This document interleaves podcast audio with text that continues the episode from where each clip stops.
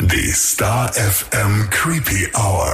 Mit deinen Horror-Hosts Baby Blackcraft und Mistress Moriarty.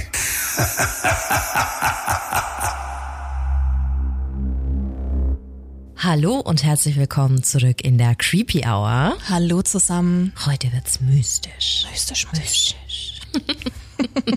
Wir setzen unser sehr beliebtes Creepy Lexikon fort, äh, auch wenn es erst eine Folge gab, aber die Reaktionen waren so gut und es kam so viel Feedback, dass anscheinend so Kreaturen und alles, was wir damit aufgenommen haben, wahnsinnig spannend für die Leute sind und es gab auch einige Themenvorschläge und dann dachten wir uns, naja, euer Wunsch ist uns Befehl, dann machen wir das doch, oder? Ganz klar.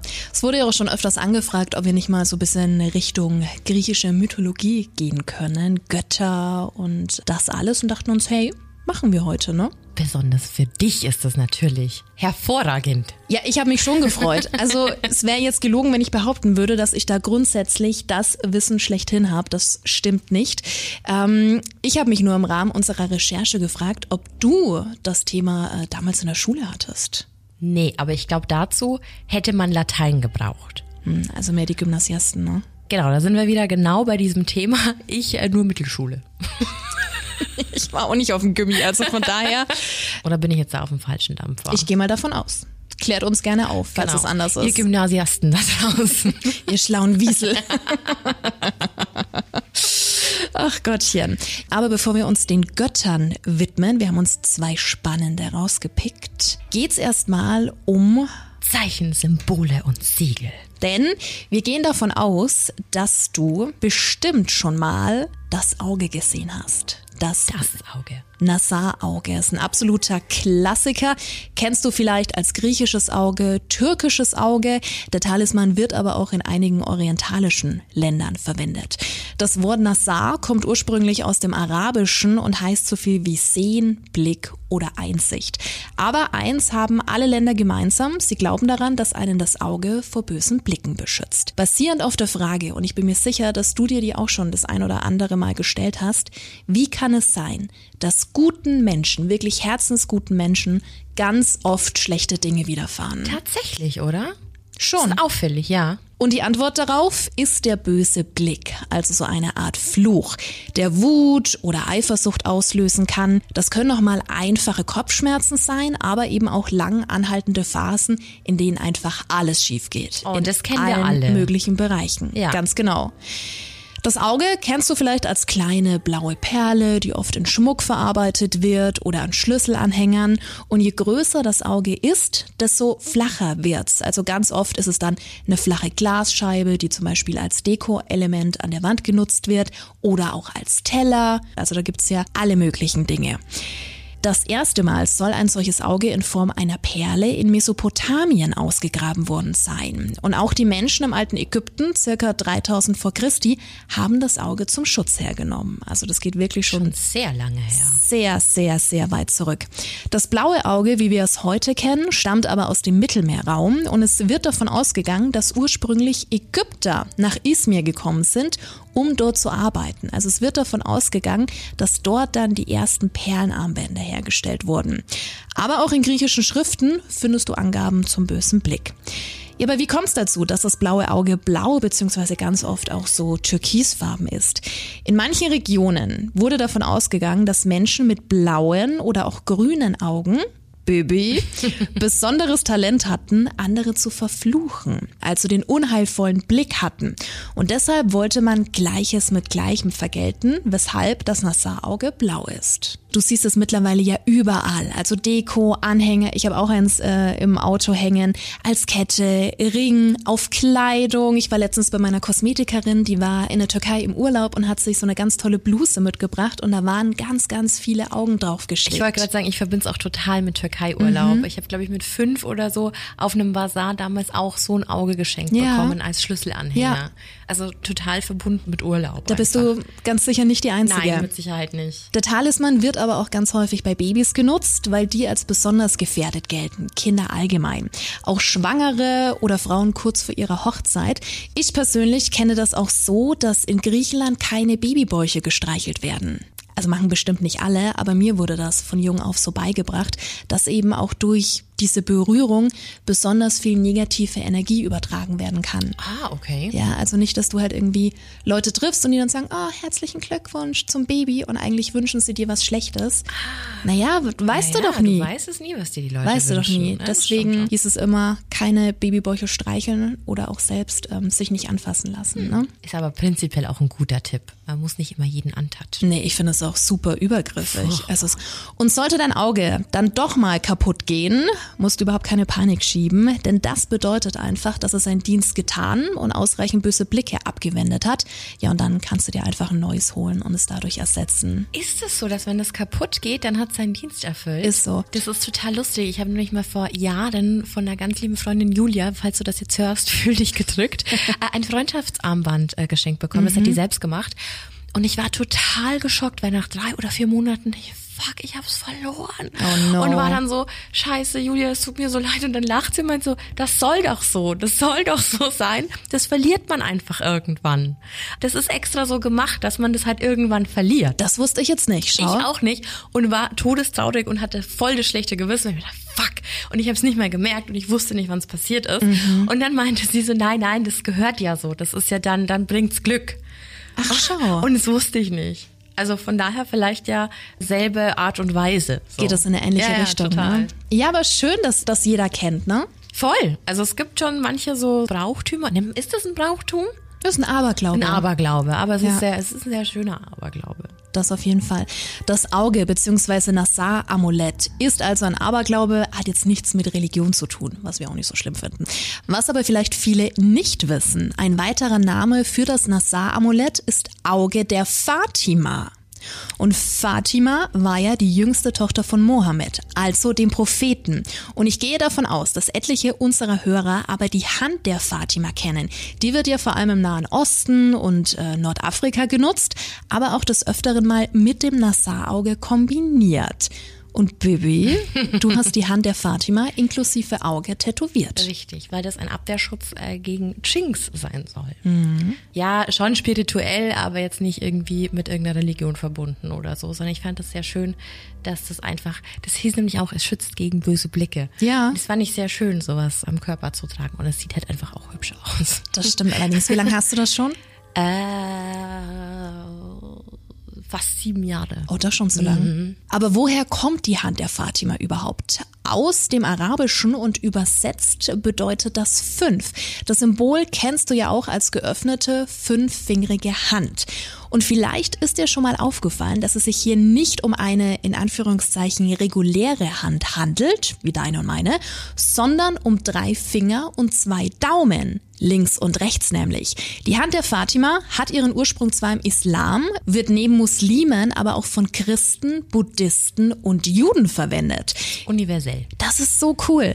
Im Islam ist es die Hand der Fatima. Und hier können die fünf Finger für die fünf Säulen stehen. Also Gebet, Glaubensbekenntnis, Fasten, Almosen und Pilgerfahrt. Bei den Juden hingegen ist es die Hand der Miriam. Miriam war ja eine Prophetin und die ältere Schwester von Moses und Aaron. Und hier kommt der Zahl 5 eine ganz besondere Bedeutung zu, da die Tora aus den fünf Büchern Moses besteht. Die Hand soll Juden auch daran erinnern, Gott mit allen fünf Sinnen zu verehren, also sehen, hören, riechen, schmecken und fühlen. Ja, und bei den Christen ist es die Hand der Maria, also Maria, Mutter Gottes. Okay. Und ich fand es so toll, dass diese Hand querbeet genutzt wird. Das ist wirklich selten, dass es sowas gibt, findest du nicht? Total. Also sonst ist es ja immer, es gibt nur die eine Religion und sonst nichts. Ja. Ähm, sehr schön, dass es dann so durchgeht. Ich muss auch gerade sehr lachen, als du gesagt hast, das sind die fünf Säulen, weil dasselbe gibt's eben im Buddhismus auch. Habe ich auch tätowiert. Na, schau. Das hört sich jetzt so an, als wäre ich so ein wandelnder Widerspruch. Aber tatsächlich sind das alles so losgelöste Ja. Sachen, so Na, losgelöste Dinge, Ja. die ich selbst sehr faszinierend und schön finde, die oft einfach so als Lebensphilosophie verstanden werden können und gar nichts so mit dieser typischen Religion an sich zu tun hat. Und grundsätzlich soll sich ja sowieso immer jeder alles rauspicken, was ihm gut tut. Ich glaube auch. Also wie gesagt, Satanismus gehört ja auch dazu. Äh, also von daher, ähm, Ja, einfach kein Arschloch sein, wäre schon mal ein mhm. Anfang.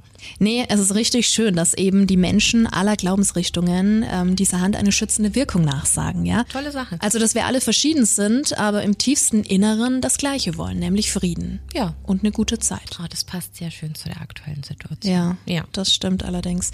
Zusätzlich soll sie auch noch vor Krankheiten schützen. Es kann nie schaden. Glück und Reichtum bringen. Die Hand kann nach oben oder nach unten zeigen. Auch da gibt's verschiedene Varianten. As above, so below sind wir wieder dabei. Mhm. Und um eben nochmal auf das Auge zurückzukommen, das ist eben auch ganz oft im Inneren der Hand zu sehen. So viel dazu. Sehr, sehr schön. Ich finde die Kombi auch total toll. Also diese zwei Dinge, die ja im Endeffekt sich vereinen lassen, obwohl es ja eigentlich irgendwann mal eigenständige Symbole waren. Weißt du Bescheid, wenn du dir im nächsten Urlaub den ein oder anderen Anhänger kaufst. Ich weiß, ich weiß es wirklich noch so gut. Ich weiß nicht mehr viel von dem Urlaub. Ich weiß, dass ich schwer begehrt war, weil ich blondes Haar hatte. Du bist auch jetzt noch mit deinen schwarzen Haaren schwer begehrt. Nein, also das war wirklich krass. Also die waren alle total fasziniert. Damals ist sehr, ja, sehr ja. lange her. Ja. Und ich war wirklich strohblond. Mhm. Und, alle, deine hellen Augen. Klar. Alle haben in meine Haare gefasst und so. Und mein Vater musste mich auch echt hart an der Hand halten. In der Türkei war das. Mhm. Mhm. Ähm, weil die schon Angst hatten, dass ich irgendwann weg bin. Ja, ähm, verständlich. Ähm, genau, und dann haben wir, als wir auf diesem Markt waren, haben wir ganz viele Leute Sachen geschenkt. Mhm. Und eben auch äh, so ein Anhänger, so ein Schlüsselanhänger mit Perlen. Ja. Und die letzte Perle war eben so eine blaue mit einem Auge drauf. Ja. Kann ich mich noch voll gut dran erinnern. War ein schöner Urlaub. Mhm. Ja, ich muss auch mal wieder in Griechenland welche nachbestellen. du, ich finde Creepy Worldwide, so Inselhopping. oh, das wär's. Ja. Das wär's. Also Wie für schön. alle, die uns gerne sponsern würden. Irgendwelche Reisebüros hier. Genau, wir machen für alles Werbung, wenn es um sowas geht. Aber Nein, ehrlich, hey. Ach, schön. Wir hatten allerdings auch in der letzten Folge angekündigt, dass wir uns ähm, zwei Gottheiten mhm. widmen möchten. Ganz genau. Und als nächstes geht es um die, wie ich finde, sehr, sehr traurige Geschichte der Medusa, mit der ja viele, viele nur so ein böses Monster verbinden. Aber wir wollen uns einmal so ein bisschen der Geschichte widmen. Medusa war eine der drei Töchter der Meeresgötter oder Kreaturen Keto und Phokys. Sie und ihre zwei Schwestern Steno und Euryale wurden als sogenannte Gorgonen geboren. Und Gorgonen sind Gestalten mit einer Haut, die der eines Drachens oder einer Schlange ähneln. Cool. Was Medusa betrifft, gibt's verschiedene Varianten und ja, verschiedene Versionen der Geschichte und auch verschiedene Meinungen. Denn einige behaupten, dass sie nicht wie ihre Schwestern geboren war, sondern als ganz normaler Mensch in Menschengestalt geboren wurde. Und zwar in einer wunderschönen Menschengestalt. Denn Medusas Schönheit, so hieß es, suchte ihresgleichen. Also die war wirklich die aller, allerschönste mit wehmem Haar, wunderschönen Augen. Und seit ihrer Kindheit war Medusa der Göttin Athene ergeben. Und Athene oder auch Athena ist eine Göttin aus der griechischen Mythologie und steht für Weisheit, Strategie, den Kampf, die Kunst und das Handwerk. Ihr bester Freund Ephikles und ihre Schwestern waren stetige Begleiter von Medusa. Je älter sie wurde, desto schöner wurde sie auch. Und auch ihrem besten Freund fiel das auf. Ne? Also das ist ja was ganz Normales. Mhm. Doch Medusas Hingabe für Athene war viel größer als die eigentliche Liebe für Ephikles. Denn ihr größter Traum war es nämlich, eine Priesterin der Athene zu werden. Und um das zu schaffen, musste sie damals in den Tempel gehen und mit Reinheit und Disziplin glänzen. Und ein Mann, also so jemand wie Ephikles, und diese Liebe hätten das quasi unmöglich gemacht, denn Jungfräulichkeit war quasi oberste Priorität. Also mhm. hat sie Ephikles einen Laufpass gegeben. Die ganze Lehre war so streng, da Athene alles genau vom Olymp aus beobachtete und jede falsche Handlung ihrer Priesterinnen sich in Athenes Ruf widerspiegelte. Deswegen war das so wichtig, dass da alle nach den genauen Geboten lebten. Klar. Medusa blieb den Vorsätzen treu und wurde eine perfekte Priesterin. Also in ihrem Tempel hat sie Rituale durchgeführt und das war so gern gesehen und ihre Art und ihr Erscheinungsbild, das fiel einfach auf. Und so kam es, dass es im Tempel zu einer leichten Verschiebung kam, denn eigentlich waren ja alle wegen Athene da, um die anzubeten. Aber viele Menschen kamen jetzt nicht mehr wegen Athene, sondern wegen Medusa. Weil die diese Rituale und alles einfach so toll ausführte, dass es einfach ein Hingucker war. Mhm. Und natürlich sah Athene von oben vom Olymp herab und vernahm diese Tatsache, war aber natürlich überhaupt nicht begeistert. Und trotz ihres Grolls hielt sie das erstmal auf Abstand. Die Göttin unternahm nichts und beobachtete nur einfach weiter. Ihr war ja klar, dass Medusa ihren Job einfach nur ausführte und dass ihr Aussehen ja nicht in ihrer Macht stand. Ganz klar. Ja, zu diesem Zeitpunkt war Athene auch tatsächlich mehr mit Poseidon beschäftigt, dem anderen der zwölf Götter. Denn beide Götter stritten sich um die Schutzherrschaft der Stadt. Und Athene gewann diesen Kampf und die Stadt hieß fortan Athen, so wie wir das jetzt auch noch kennen. Poseidon war darüber natürlich überhaupt nicht erfreut und war sehr erzürnt. Er wartete nur auf einen Augenblick, um es Athene quasi heimzuzahlen. Und er beobachtete Athene ständig und fortan und bemerkte, dass die einen ganz bestimmten Tempel immer wieder im Blick hatte, nämlich den, in dem Medusa tätig war. Und wie vorher schon erwähnt, wusste er, dass sich alles, was die Priesterinnen taten, automatisch auf Athenes Ruf und deren Reinheit auswirkte. Also war sein Ziel nicht mehr Athene direkt, sondern eben Medusa. Mhm, über fünf Ecken, ja. Ganz genau. Poseidon verfolgte Medusa also und versuchte, sie mit seinem Charme zur Unzucht zu überreden. Allerdings war Medusa standhaft, sehr vorbildlich und erteilte ihm eine Absage. Das gefiel dem Meeresgott natürlich überhaupt mhm. nicht. Es war auch nicht gewohnt. Also packte er Medusa und zog sie zu sich. Medusa hingegen hat sich das nicht gefallen lassen und schlug Poseidon mit voller Wucht ins Gesicht. Was nicht so üblich ist bei Gottheiten, dass sowas passiert. Ja.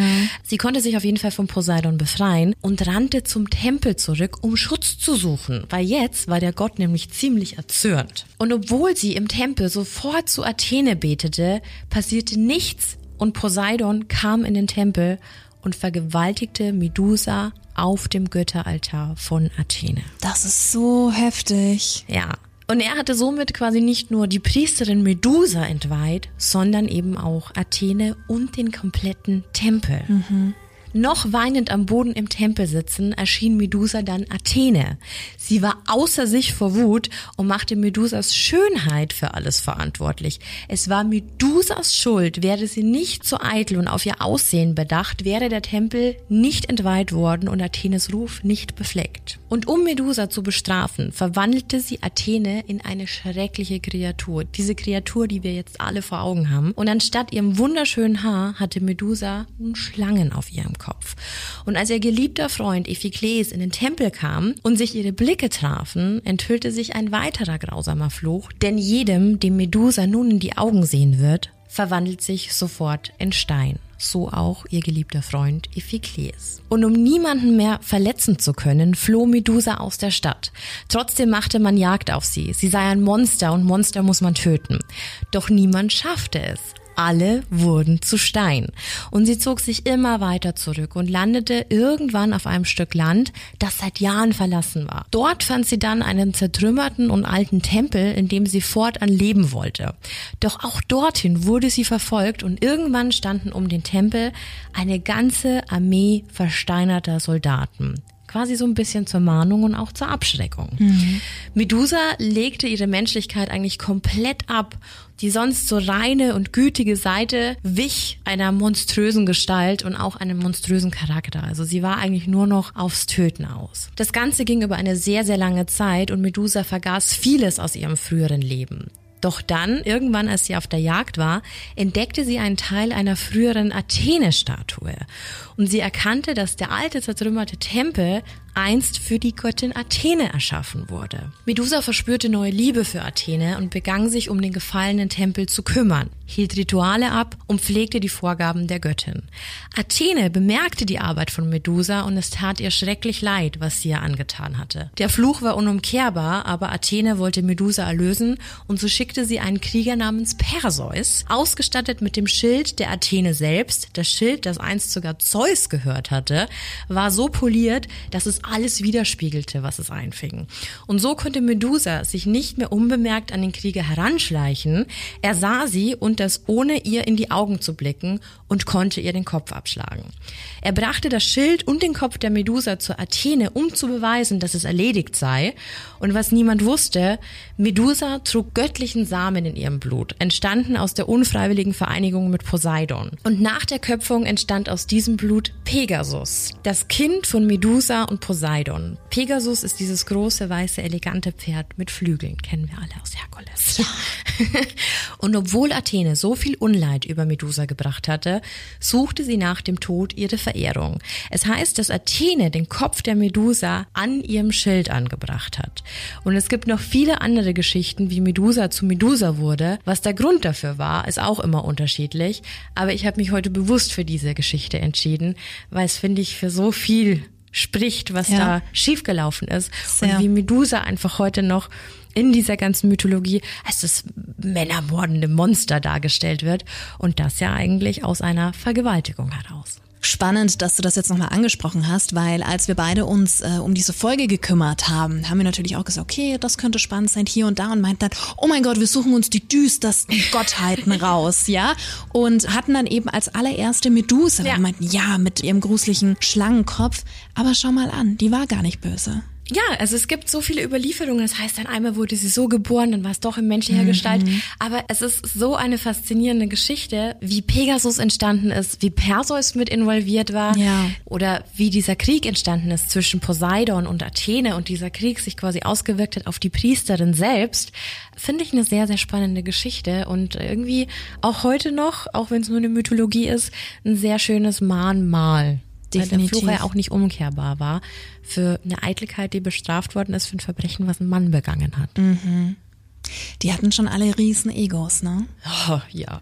also Männlein und Weiblein. Ja, auch Athene, die es nicht ertragen konnte, dass ja, ja. da andere in den Tempel kamen, um Medusa zu sehen, ja, klar. anstatt sie. Wäre die da besser mit umgegangen, wäre es soweit gar nicht gekommen, ne? Genau, und ich glaube, ich, also ich hatte in, im ersten Moment, als wir drüber gesprochen haben, wen wir nehmen, bei Medusa und jetzt bitte lach mich nicht aus, ich hatte Percy Jackson und Uma Thurman als Medusa im Kopf. Mhm. Und äh, das war auch immer so, ah, die muss geköpft werden, das Monster und die ist böse. Aber nie diese zweite Seite halt irgendwie. Ja. Und äh, das fand ich das Schöne an der Geschichte. Auch schon spannend, also wenn man es als Mahnmal dafür sieht, dann kann man es entweder feministisch sehen oder antifeministisch. Mhm. Ähm, aber ich finde es sehr spannend, also die ganze Hintergrundgeschichte. Sehr allgemein, was da alles entstanden ist. Aber du hast es ja gerade schon angesprochen, ähm, was filmtechnisch so los ist. Ne? Percy Percy Jackson. Wir hatten es vorhin mal ganz kurz mit Herkules, ja auch einer der oh, Kinderfilme.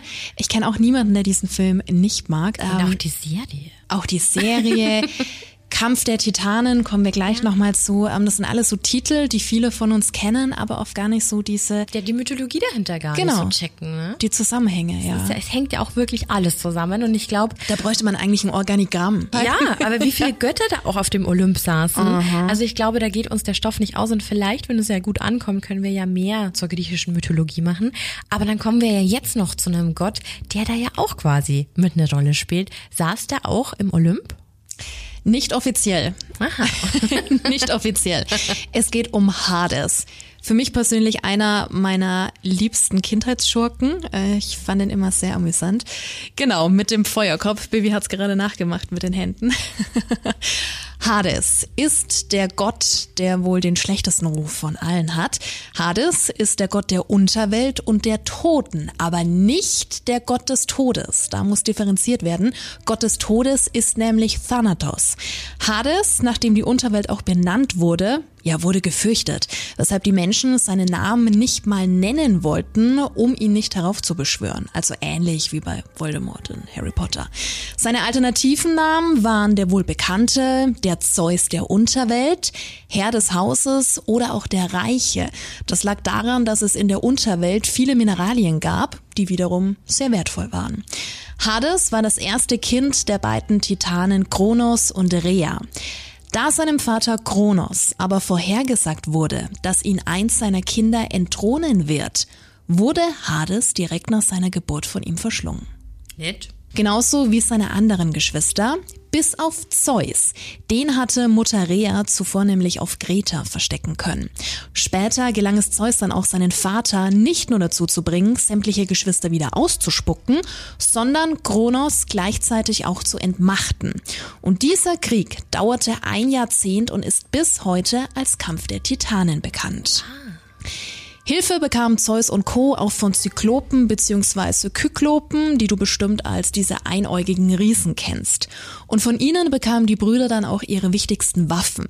Zeus seinen Blitz, Poseidon seinen Dreizack und Hades seinen Hadeshelm, der auch Unsichtbarkeitshelm genannt wird oder Unsichtbarkeitskappe.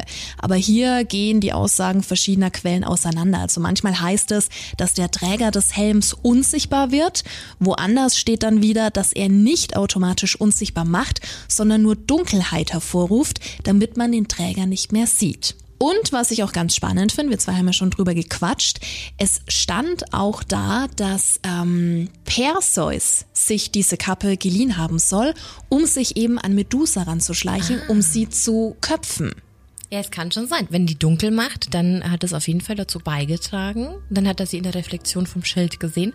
Würde schon Sinn ergeben. Baby meinte ja vorhin schon, es gibt wirklich hunderttausend Quellen, also ganz viele verschiedene Stories. Ja, und es ist alles immer so ein bisschen verstrickt, ne? Mhm. Das ist äh, sehr spannend. Ja, aber so oder so geht alles in eine ähnliche Richtung. Nachdem die Titanen dann bezwungen waren, teilten Hades und seine jüngeren Brüder untereinander die Welt auf. Also, sie hatten ja gewonnen.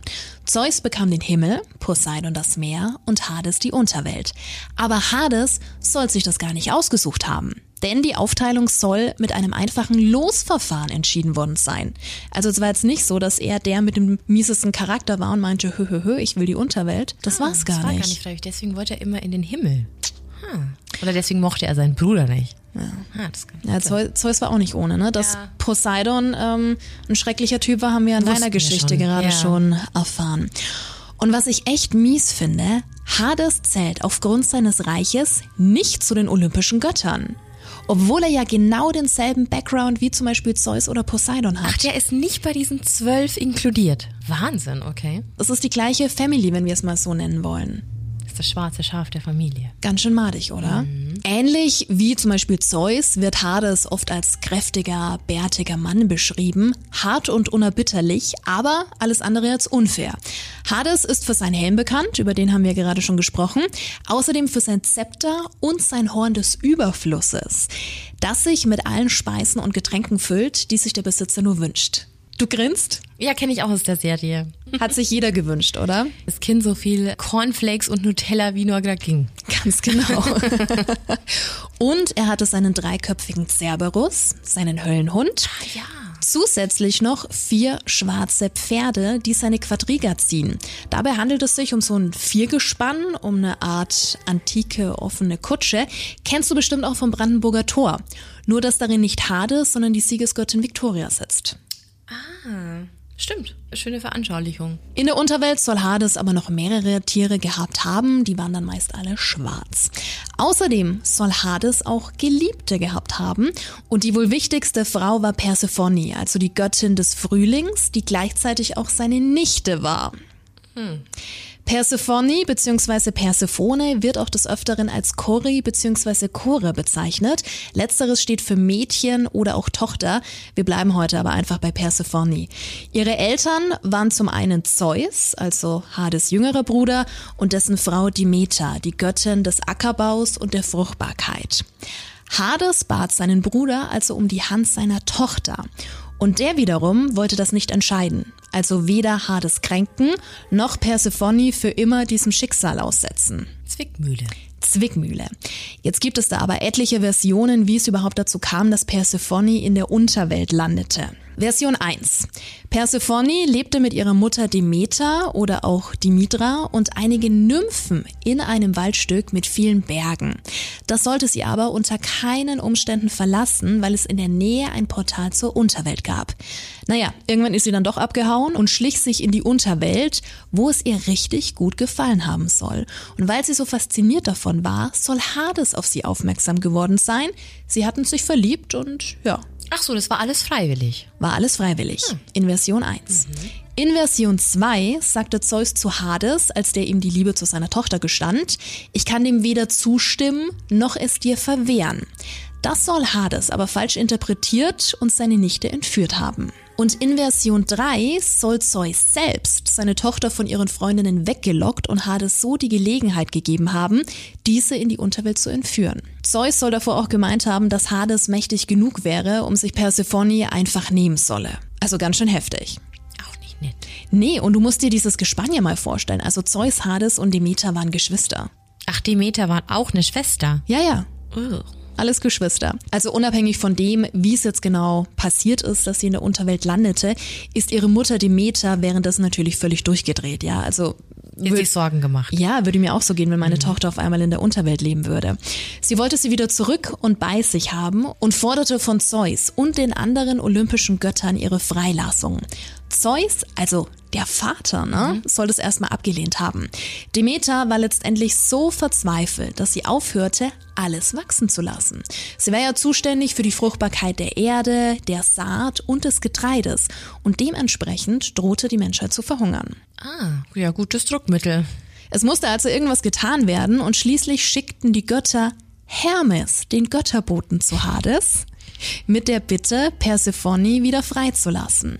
Und wenn wir jetzt mal von der Version ausgehen, dass Hades sie entführt hat. Hades war damit einverstanden, zwang seine Geliebte aber noch vor ihrer Abreise einige Granatapfelkerne zu essen. Er hatte ihr nämlich einen wunderschönen Garten herrichten lassen in der Unterwelt, in dessen Mitte ein großer Granatapfelbaum stand. Und warum sollte sie von diesem kosten? Ich habe eine Vermutung. Sprich, Die waren vergiftet, damit sie stirbt und wieder in der Unterwelt landet. nope. Weil keiner, der von den Speisen der Toten gekostet hatte, auf Dauer in der Oberwelt bleiben kann. Ah, okay. Ja. Hermes sah dann in Persephones Händen noch zwei Drittel eines Granatapfels. Ja. Und jetzt waren alle überfordert und wussten halt überhaupt nicht, was zu tun war. Bis auf Hestia, sie war die Göttin des Herdes, der Heimat, der Familie und des Feuers. Und sie schlug vor, dass Persephone, dass sie ja nur ein Drittel des Granatapfels gegessen hatte, auch nur ein Drittel des Jahres bei Hades leben müsse. Die restlichen zwei Drittel des Jahres könne sie bei ihrer Familie bleiben. Sprich, vier von zwölf Monaten in der Unterwelt. Und in diesen vier Monaten war Demeter, also die Mutter, so verbittert und deprimiert, dass sie vor lauter Herzschmerz, naja, vielleicht auch aus Trotz, nichts wachsen ließ. Kam die Tochter dann aber wieder zu ihrer Mutter zurück, brach der Frühling an, weshalb Persephone auch die Göttin des Frühlings ist. Ich wollte gerade sagen, klingt nach Winter. Ja, und so sollen bei den alten Griechen dann auch die Jahreszeiten entstanden sein. Spannend. Schon, oder? Total. Persephone war also vier Monate im Jahr die Herrscherin der Unterwelt, also Hades Gattin. Und diese Beziehung soll sie aber auch sehr ernst genommen haben. Und es wird auch des Öfteren beschrieben, dass die beiden ein sehr gutes Verhältnis hatten. Ich finde jetzt den Titel Herrscherin der Unterwelt auch nicht so schlecht. Würde dir auch gefallen, ne? Ja, auf jeden Fall. Und wie gesagt, wenn wir jetzt von Version 1 ausgehen, also dass sie freiwillig zu ihm gekommen ist und sie sich verliebt hatten, dann ja sowieso. Ja, klar. Dann ist sie wahrscheinlich traurig, dass sie die restliche Zeit des Jahres nicht bei ihm sein Ja. durfte. Sie war also die einzige, die sowohl über als auch unter der Erde beheimatet war. Ganz spezielles Mädchen. Schon cool, ne? Die Unterwelt hieß also nach wie vor Hades, in die es viele verschiedene Wege geben soll. Versteckte Höhlen, tiefe Seen. Und in der Unterwelt selbst wanderten also die Seelen nach ihrem Tod. Höhlenlos, fast so ein bisschen schattenähnlich. Die hatten einzig und allein die Umrisse ihrer früheren Körper. Also so richtige Geistgestalten. Und dann gibt es auch noch den Fluss Styx, der die Welt der Lebenden von der Unterwelt trennt. Und sobald die Seelen diesen Fluss überquert hatten, mussten sie sich den drei Totenrichtern stellen. Minos, Radamantis und Aikos. Und sie entschieden dann letztendlich, wie es mit den jeweiligen Seelen weitergeht und urteilten über das vergangene Leben der Verstorbenen. Warst du also ein überdurchschnittlich guter Mensch? Gerecht, mutig, durftest du ins Elysium. Also das war der Ort beziehungsweise die Insel der Seligen. Also fast schon so ein bisschen paradiesähnlich, Urlaub. würde ich jetzt mal sagen. genau. Hattest du ein relativ normales Leben, musstest du von der Quelle des Vergessens trinken, sodass du dich an dein Menschenleben nicht mehr erinnern konntest, was ja unter anderem auch zur absoluten Trostlosigkeit führte. Weil du da ja so vor dich hin vegetiert bist. Genau. Ja. Ja. Und warst du ein schlechter Mensch? Äh, dann ging es mit dir in den Tartaros, den Strafort, das Gefängnis der Unterwelt sozusagen. Und das war die tiefste Stelle des Hades, also der Unterwelt, die angeblich so tief liegen soll, dass wenn ein Amboss von der Erde bis zum Tartaros hinunterfällt, ganze neun Tage brauchen würde. Andersrum wird davon ausgegangen, dass der Amboss genauso lange vom Himmel zur Erde brauchen würde. Ach, schau an. Ja, und hier wurdest du dann auf schrecklichste Weise gequält und gefoltert. Also der Tartarus ist der Teil der Unterwelt, den ich niemandem wünsche und der Teil, der unserer klassischen Hölle wohl am ehrlichsten mhm. ist. Aber sehr spannend, wie das aufgeteilt ist. Also, dass du nicht mehr als guter Mensch, also als, ja, ganz normaler Mensch, irgendwie so ein bisschen Paradies hast, sondern dass du in Trostlosigkeit leben musst und nur die ganz, ganz Guten auf die tolle Insel kommen. Mhm drei Stufen. Bei uns gibt's nur zwei. Wollte ich gerade sagen. Genau. Ja. Und dass Hades eigentlich gar nicht so arschig war, wie es oft dargestellt wird. Naja, irgendjemand muss sich da unten ja auch um irgendwas kümmern. Ja. Und es war ja alles dieselbe Familie. Hm. Wie gesagt, es gibt ja noch so viele Infos, also jetzt allein auch zu Hades, ähm, was ich jetzt bewusst alles rausgelassen habe, sonst würden wir hier jetzt wahrscheinlich in äh, drei Stunden noch ja. sitzen. Bei dir war es ja genau das gleiche es, mit Medusa. Es gibt einfach so viel und dann hast du wieder die Verstrickung zu der Gottheit oder zu dem oder zu der Person mhm. und dann gibt zu der Person ja auch nochmal 500 Geschichten. Genau. Ähm, aber ich glaube, das kann man alles nach und nach so ein bisschen aufdröseln. Ja. Also ich finde es sehr schön, über die griechische Mythologie zu sprechen. Es, äh, es bauen sich auch immer so Bilder im Kopf Total, auf, ne? wenn man darüber spricht. Und als du über Hades gesprochen hast, dann war ich auch gleich bei Charon, dem Fährmann, mhm. der die Seelen ja über den Fluss Styx äh, fährt. Dem musste man Geld geben, glaube genau, ich. Genau, richtig. Da musstest du die Münze im Mund transportieren, ne? Münze im Mund oder auf den Augen. Das mhm. weiß ich jetzt nicht mehr. Aber genau. du musstest quasi Geld für den Fährmann mit dabei Sonst haben. Sonst musstest du, glaube ich, 100 weitere Jahre warten. Ganz genau. So ähnlich, und, dann, und dann hat er dich quasi nicht über den Fluss gebracht. Also es gibt super viele tolle Mythen und ich hoffe, dass wir da noch ganz, ganz viele mit aufgreifen können. Ja, also vielleicht begutachtest du ja beim nächsten Besuch beim Griechen deines Vertrauens die ein oder andere Statue mit etwas anderen Augen und schaust sie dir mal genauer an. Die Medusa wird jetzt wahrscheinlich auch von allen anders gesehen. Mhm. Und Zeus als das Arschloch. Zeus aus Poseidon kommt auch nicht gut weg. Nee. Also Athene auch nicht. Also ich mm -mm. muss schon sagen, da verschiebt sich wahrscheinlich so einiges. Mir ist auch vorher übrigens noch eingefallen, als du von Demeter mm. erzählt hast. Demeter hieß ja die Frau von Zeus, richtig? Mhm. Ist ja eine Göttin. Mhm. Und die war für was zuständig? Für Land und für, für Ernte und sowas, ne? Genau. Und es gibt eine Marke oder so, eine, so ein Überbegriff, Demeter. Das hörst du immer wieder, Demeter, Bio-Bananen und so. Daher kommt es wahrscheinlich. Bestimmt, ich glaube, dass ja. sich ganz viele Sachen aus der griechischen Mythologie ableiten. Mhm. Sehr, sehr spannend. Mhm. Cool. In My Big Fat Greek Wedding würde der Vater jetzt sagen, die Griechen haben alles erfunden. Dezent eingebildet. Ach, ja. Schön. Ach toll.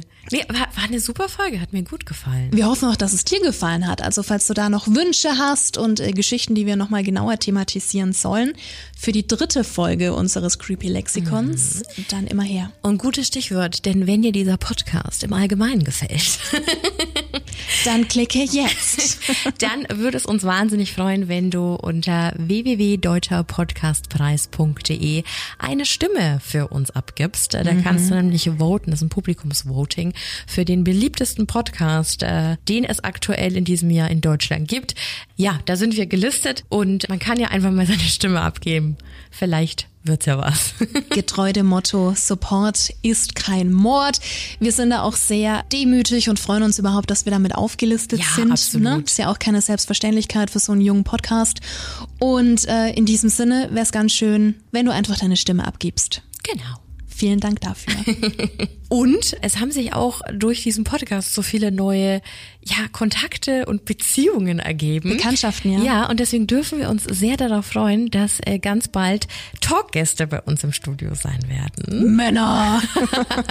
und es ist tatsächlich ein anderer Podcast. Welchen verraten wir noch nicht. Das ist so eine Kollabo-Geschichte. Und da werden sich zwei Podcasts treffen und ich glaube, das wird wahnsinnig witzig. Mhm. Ich freue mich sehr darauf. Das glaube ich aber auch. Ja, ich würde sagen, wir sind durch für heute, oder? Ja, denke ich auch. Dann vielen Dank fürs Zuhören. Bleibt gesund. Das sowieso. Und denkt dran, keep it real. And scary on. Bye bye. Ciao.